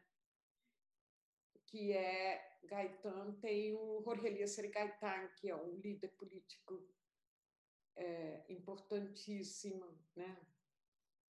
E pra cá teve o Luiz Inácio Lula da Silva, né? Exatamente. O, o, o, o Jorge Eliezer Gaetan é assim o líder top da história da política colombiana. E é Gaetan, e muita gente fala, ai, você é parente. Não, é porque Gaetan é assim, muita gente boa com esse nome, Gaetan. Gente maravilhosa.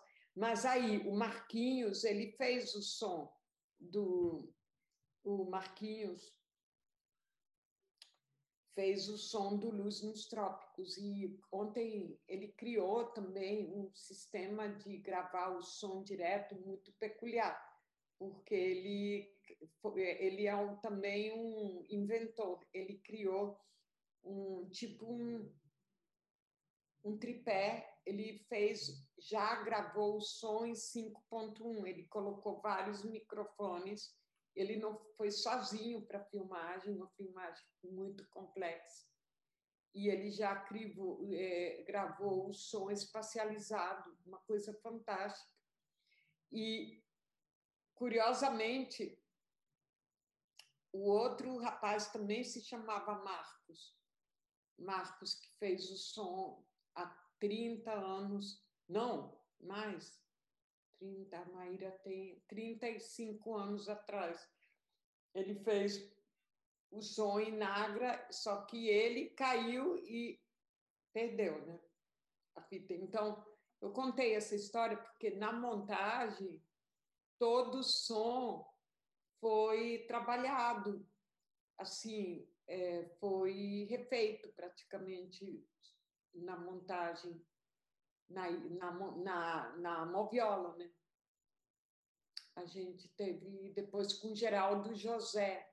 Geraldo José é uma pessoa muito importante do cinema brasileiro, que fez todo o som no estúdio, um, é, como é que se chama? É, é, o som de estúdio que criou todos os efeitos sonoros, só que ele fazia mesmo com, com objetos, com é um cara genial, Geraldo José.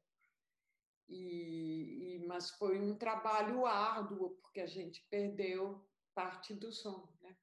Do Waka. E o Marquinhos, que trabalhou no Luz, ele criou uns microfones que ele botava na água também. Então, ele colocava, a gente filmou muito com em, em voadeiras, né? Em voadeiras lá em Mato Grosso. E esse, essa relação do microfone com metal criava uma estridência, assim, e a gente aproveitou muitos sons que ele foi criando durante a filmagem. Cara, o trabalho de som do Luz nos Trópicos é incrível. Tanto no momento da, da filmagem, como em todo o desenho sonoro, como na pós-produção, na, na mixagem com o Tiago Belo, que é outro gênio, cara, outro gênio. E, enfim, é isso. Acho que a gente já falou bastante de montagem, de som, né? De, do, do, da, das modulações sonoras, de como que passar. Não é que eu sou contra a fusão, mas assim, como a obra vai determinando os estilos também é, que vão sendo usados em cada filme, né? Cada filme vai propondo diversas interpretações do som e como é que esses cortes se dão e como é que você trabalha também os silêncios, os, os, né? Tudo isso. Ah, é tão bom montar. Eu tenho, eu, essa, eu tenho, eu trouxe minha ilha de edição aqui para Berlim. Eu estou trabalhando em dois filmes diferentes, né? E estou muito feliz de poder me dedicar à montagem assim, pelo menos nesses novos, nesses tempos assim de reclusão. Agora não estamos mais reclusos, tão reclusos, mas durante a pandemia eu fiz vários projetinhos, editei bastante, estou montando um filme que eu realizei com Ken Jacobs, que é um diretor americano muito interessante. Estou aqui, mergulhada no, no, na montagem. Adoro essa parte da montagem. Acho que deixou todo mundo, não só eu, Gabriel, mas todo mundo que vai ouvir, com muita vontade de ver Luz nos Trópicos. E tem alguma previsão para sair aqui no Brasil? A ideia é quando a gente eu voltar para o Brasil em setembro, tentar ainda fazer esse ano. Se não for nesse ano, é no começo do ano que vem. Porque também os produtores pensaram é, eu, é, que seria interessante que o filme, por ter uma duração de quatro horas e meia, venha a cada projeção seja acompanhada com um debate tipo esse, uma conversa que não não necessariamente sejam aquelas sessões todos os dias, né? Mas assim, seria muito legal se tivesse uma aqui em Belo Horizonte. Não sei se vocês estão planejando lançar. Não, eu vou. O Belo Horizonte é fundamental, né? Eu sou um pouco. O, o Exilados do Pucão foi todo um filme mineiro, né? Sim, sim. É que era sobre a neblina. Eu falei, não, de sobre a neblina chega, né? Vamos lá para Exilados do Vulcão. Sabia que essa questão de Exilados do Vulcão não é um nome poético, é real? Como real, assim? assim, é jornalístico, é real, não é? Foi como foram chamadas as pessoas que ficaram nos aeroportos, que ficaram expatriados, porque quando houve essa questão do, do, do vulcão, lembra? Na Islândia, foi que teve uma coisa e as pessoas não conseguiam sair dos aero- aeroportos durante um bom período, né? Então foram considerados nos jornais como os exilados do vulcão, literalmente. Não era poético, era real, exilados do vulcão. Aí eu achei sensacional, porque é isso mesmo, né? Somos exilados no, no Brasil, em Minas não tem vulcão, né? Ainda bem.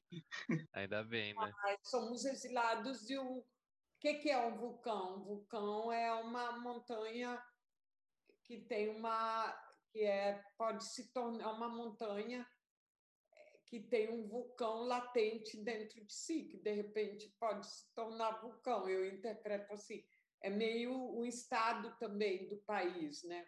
Parece tudo calmo, mas por dentro está em plena.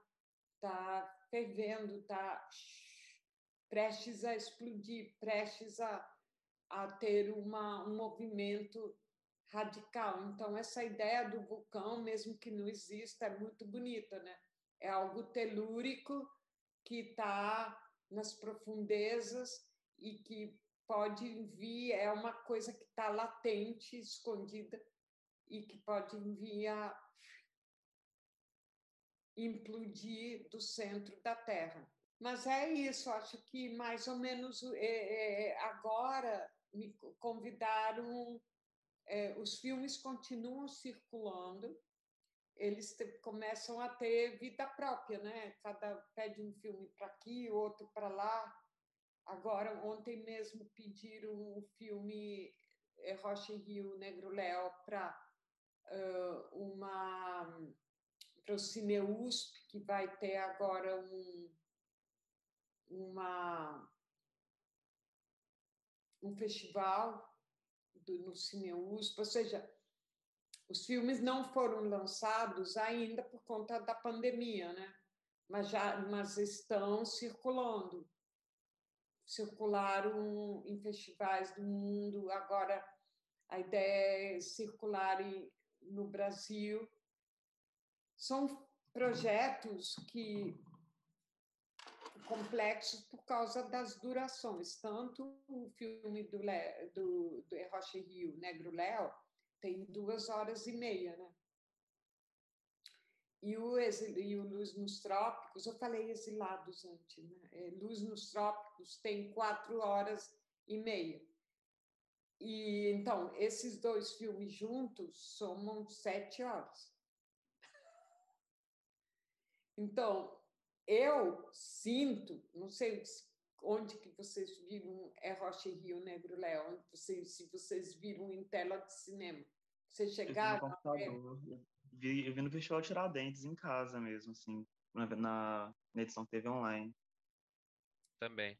Mas já foi na homenagem, né, de Tiradentes, porque ele chegou a estrear em Tiradentes, né? Em 2020, né? Cara, foi uma sessão incrível. Eu acho que esse filme funciona muito bem em tela de cinema, o É Rocha e Rio. E é impressionante, né? É impressionante como é que, que gera, né? Porque o Léo, o, o Léo fala diretamente assim, né? Pá, pá, pá. Imagina uma sala cheia de gente. Assim.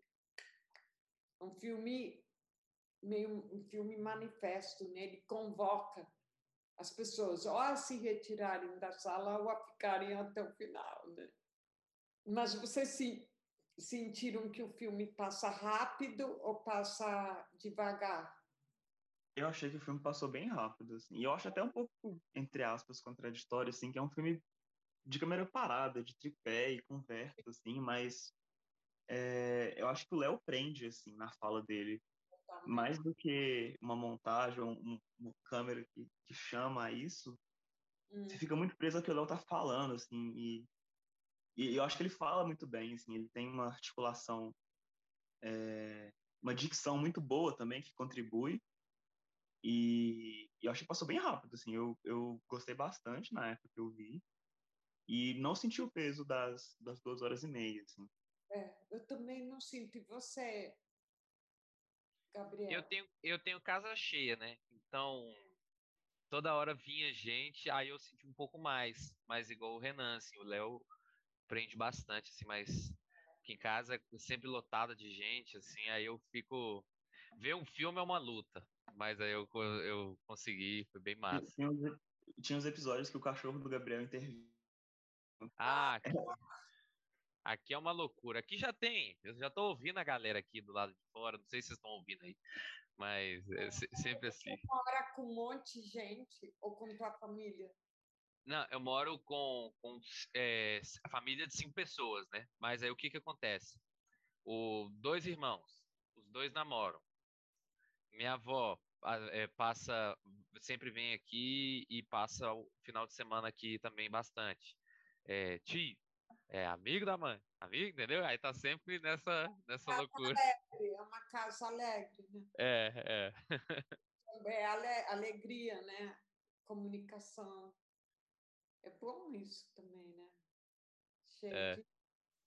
Mas o, é isso, acho que mais ou menos eu falei de todos os projetos. Tem outros que a gente não falou, de Agreste, de Vida, que é com a Maria Gladys, que são mais retratos do Diário de Sintra, que é um filme que eu gosto muito, mas que engraçado, as pessoas amam, mas eu amo mais outros filmes.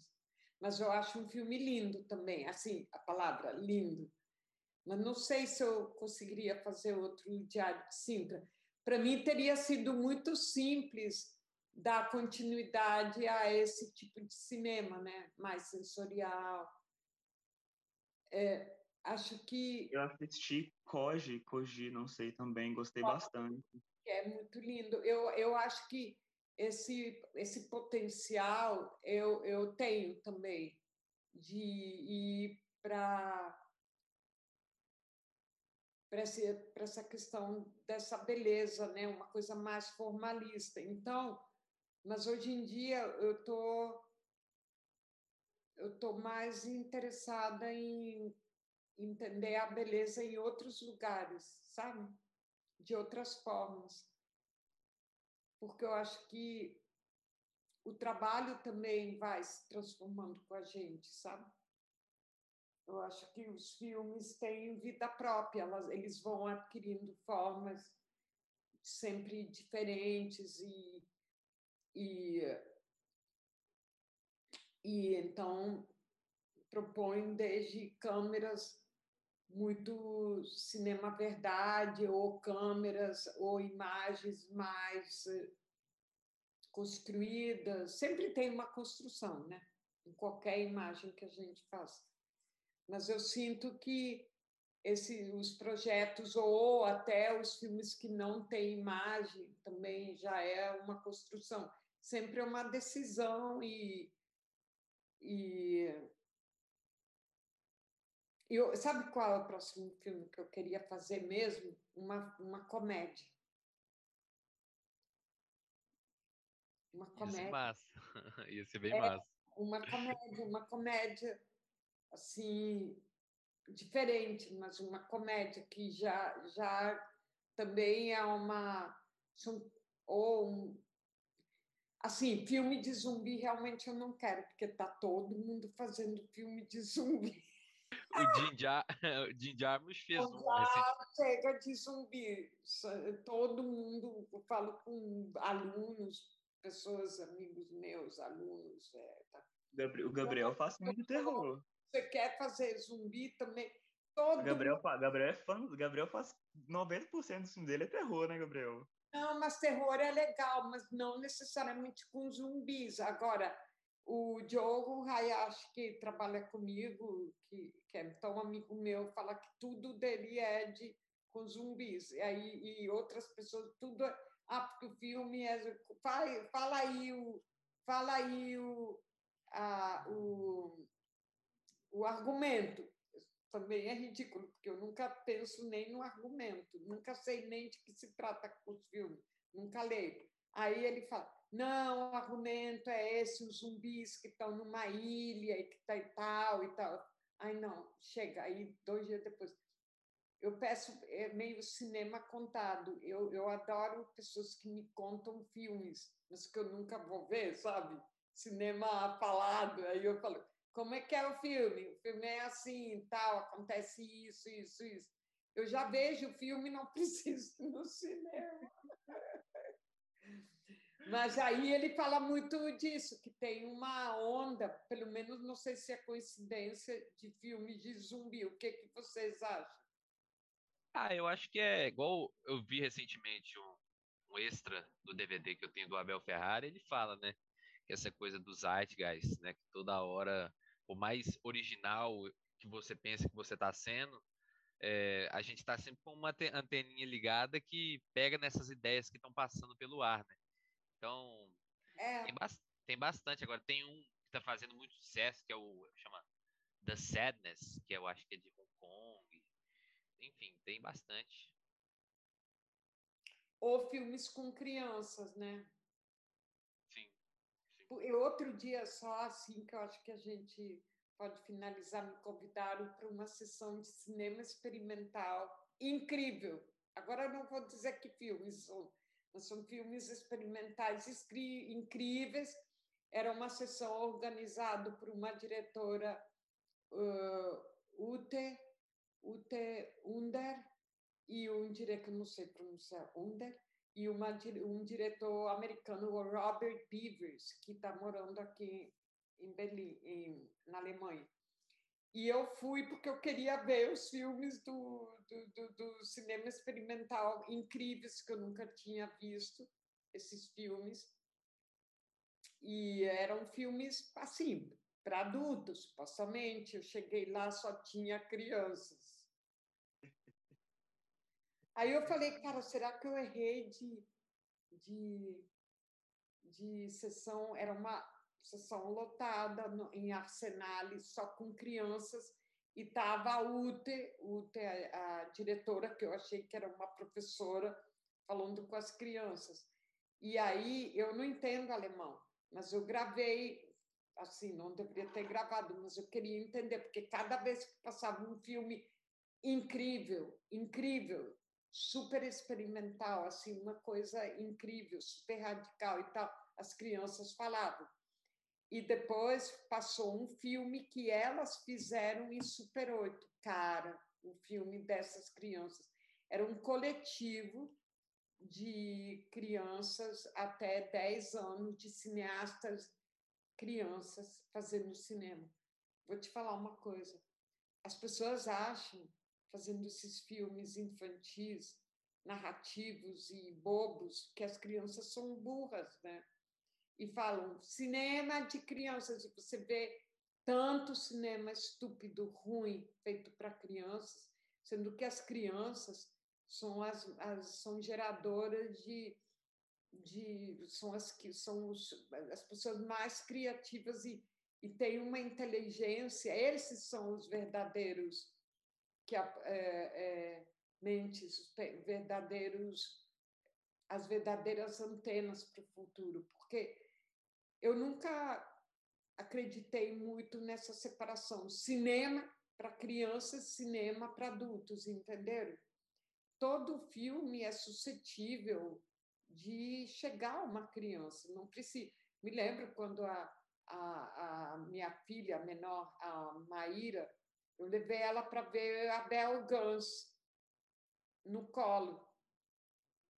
E aí todo mundo, caracas, você levou a Maíra para ver a Bel Guns? Eu falei, cara, mas como é que. E era uma sessão em São Paulo, que era três projeções simultâneas, aquelas lindo assim. Eu acho que a gente tem que adaptar o novo olhar e parar de, de, de, eh, de ter uma visão retrógrada do que pode ser cinema de criança, filmes para crianças. Acho que, nesse sentido, tem esse texto do Stan Brackett, que é lindo, né? que todo mundo, metáforas da visão, que todo mundo tem que ser um pouco criança, virar um bebê que engatinha na, na relva, né, num pasto assim, e que reaprende o mundo de zero. Acho que o cinema tem que nos levar a experiências dessa ordem, né? Agora, agora, é, agora estamos num novo, num, em, em circunstâncias fundamentais, né? De diretores, realizadores, de fortíssimos, falando do seu lugar, com seus, com sua força, com sua energia e, né? Eu, eu acho que é isso. Não temos que que eh, viver de aparências, né? Mas do que é real, né? Do que está aí motivando isso, essas energias de criação e tudo. Mais ou menos é isso. Não, eu acho que foi maravilhoso e fico até um pouco intimidado, né, de fazer esse episódio sozinho por causa da- dessas trocas de dias e tal, mas acabou que foi maravilhoso e foi uma honra, assim, falar com você, foi uma aula, né, falo com todas as letras, foi uma aula, né, e acho que vai ser para todo mundo que ouvir esse episódio que vai ter um vai ter um gostinho de tudo assim, de montagem, de cinema, de história do cinema, de futuro. Vai ser foi um episódio incrível e foi um, Gabriel, fico feliz. É, porque finalmente coordenar uma agenda é difícil, né? É. Vocês trabalham pra caramba. O Bernardo tá dando. Cara, ele fica exausto. É, a Ana Júlia, eu cheguei a falar com ela, falou: Paulo, eu estou indo viajar, estou aqui, estou indo para São Paulo. E o Juliano também estava viajando, são pessoas próximas a mim, que Uhum. com certeza a, é, a gente teria conversado muito bem. Mas acho que para vocês também é importante darem uma, uma acho um timing para esse trabalho que vocês estão fazendo, para não ficar muito distante, né? Sim, sim. Então, eu achei que, cara, deu super certo. E vocês me fizeram perguntas maravilhosas e, enfim, tá tudo bem. Já fiz muita live com o Bernardo. A Ana Júlia eu não conheço pessoalmente, eu adoro a Ana Júlia, porque ela escreveu um texto tão lindo sobre o som. Ela é Eu adoro demais. você. Ela, é um- ela tem 21 anos. Quantos anos vocês têm? Eu tenho, Eu tenho 22. 22. A gente 22. tem- Ela fez 22 esses dias, ela fez 22 aqui em BH, inclusive. Foi quando a gente 22? conheceu. Dois tem 22 anos, né?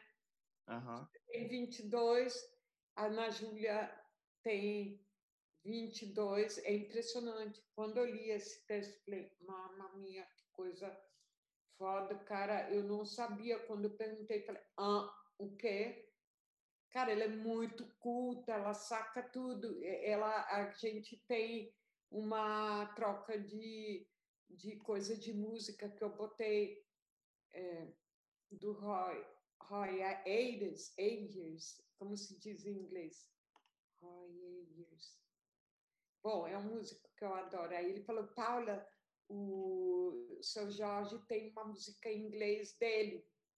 Essa- Aí a gente fica trocando música, som. Eu adoro a Ana Júlia. Foi uma pena, porque com ela eu gostaria algum dia de conversar. Mas com o Bernardo, cara, Bernardo que me apresentou o Rodrigo Ribeiro. Que Rodrigo Adoro o Rodrigo. também. Ribeiro é muito meu amigo. Você estava falando com o Rodrigo agora? Não. Não, não, eu gosto muito do, do trabalho dele. Cara, o. Rodrigo seria, assim, não me metendo no projeto de vocês, mas o Rodrigo ficou, é uma pessoa que eu converso duas, três vezes por semana e virou muito meu amigo a partir do Bernardo, que a gente fez uma live, ficamos muito amigos. O Rodrigo é uma pessoa interessante para vocês fazerem um projeto com eles. Ele parece menino, mas não é tão menino, ele tem 37 anos. 37. E o- vocês viram esse último filme dele? Adorei, Só Matador, adorei. Lindo, né? Eu acompanhei de perto também, assim, discretamente, né? Porque ele já é um, nasceu cineasta maravilhoso, mas é, é, eu acho que o Rodrigo é uma pessoa tão interessante. Ele, ele merece também vocês se conhecerem, vocês fazerem um, um, um, como é que se chama? Fala em transe? Não. Cinema em transe. Cinema em Transe com eles. Porque ele é um diretor, meu Deus, de mão cheia. né? O- ele é uma pessoa que eu recomendo muito. Ele estava lá no Yanomami filmando, mas ele voltou anteontem. Então, eu acho que ele, eu, eu dou muita força para vocês falarem com ele, porque ele vai adorar mesmo. Quem mais vocês estão querendo fazer esse, esse, esse, essa gravação, esse podcast? Com quem mais vocês têm pensado? Ah, várias pessoas. O Eric, eu tava pensando. Várias pessoas, assim. A eu penso gente. também na Clara Chroma, não sei se você conhece a galera da Churumex. Muito bons. Quem mais vocês pensaram?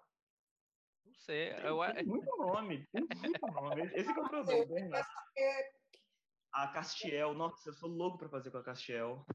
é? Nossa, Acho ela uma incrível, assim. incrível, incrível. Não, tem muito nome. Obrigada por eu ter participado, né? Privilégio. problema, o maior problema é é esse, assim, conciliar a agenda, sabe? E a nossa, de outras pessoas, e é, Vocês mas trabalham aonde? Aonde que vocês trabalham? eu trabalho, eu sou terceirizado em órgão público. Eu faço cap- da captação de áudio e som no Ministério Público de Minas Gerais. E eu estudo ainda, mas eu tô fazendo bastante filme, ajudando o pessoal. Dirigindo. Depois me mandem seus filmes. Você tem filmes também? Eu tô finalizando um agora, eu pensei nisso, falei com o Renan, eu quero mandar pra Paula pra ela falar. E você, Renan, tem filmes? Eu tenho um só, e Mas tá guardado aqui. Ah, Você escreve também na Cinética, não escreve? Não, não, cinética não. Não, Escreve? Não, né? É, eu escrevo, eu escrevo menos, assim. Eu escrevo críticas, só que não, não tenho lugares para publicar ainda, mas tá para talvez saia por aí algumas críticas minhas. Obrigada, queridos. Até breve. Obrigado, Paula. Até. Até. Grande. Até. E super, super obrigada. Espero que tenha dado tudo certo. Nossa, a gente que agradece. Foi maravilhoso. Foi incrível. Ah, obrigada, queridos. Um beijo. Até. Beijo, boa tarde, noite pra você. Meu choro não é nada além de carnaval. Lágrima de samba na ponta dos pés. A multidão avança como um vendaval. Me joga na avenida que não sei qual é. Pirata e super-homem cantam o calor. Um peixe amarelo beija minha mão. As asas de um anjo soltas pelo chão.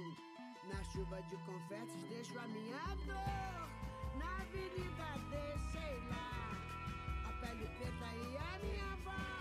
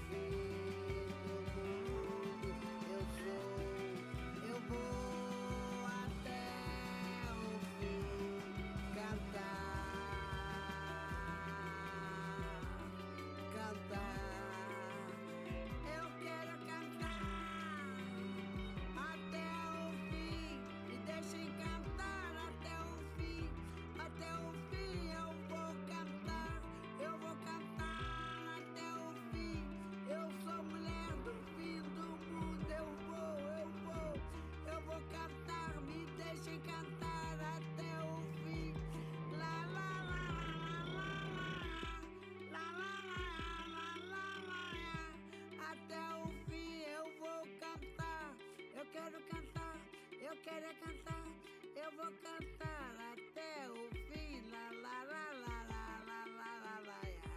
Eu vou cantar, eu vou cantar. Me deixem cantar até o fim. Me deixem cantar até o fim. Me deixem cantar. Me deixem cantar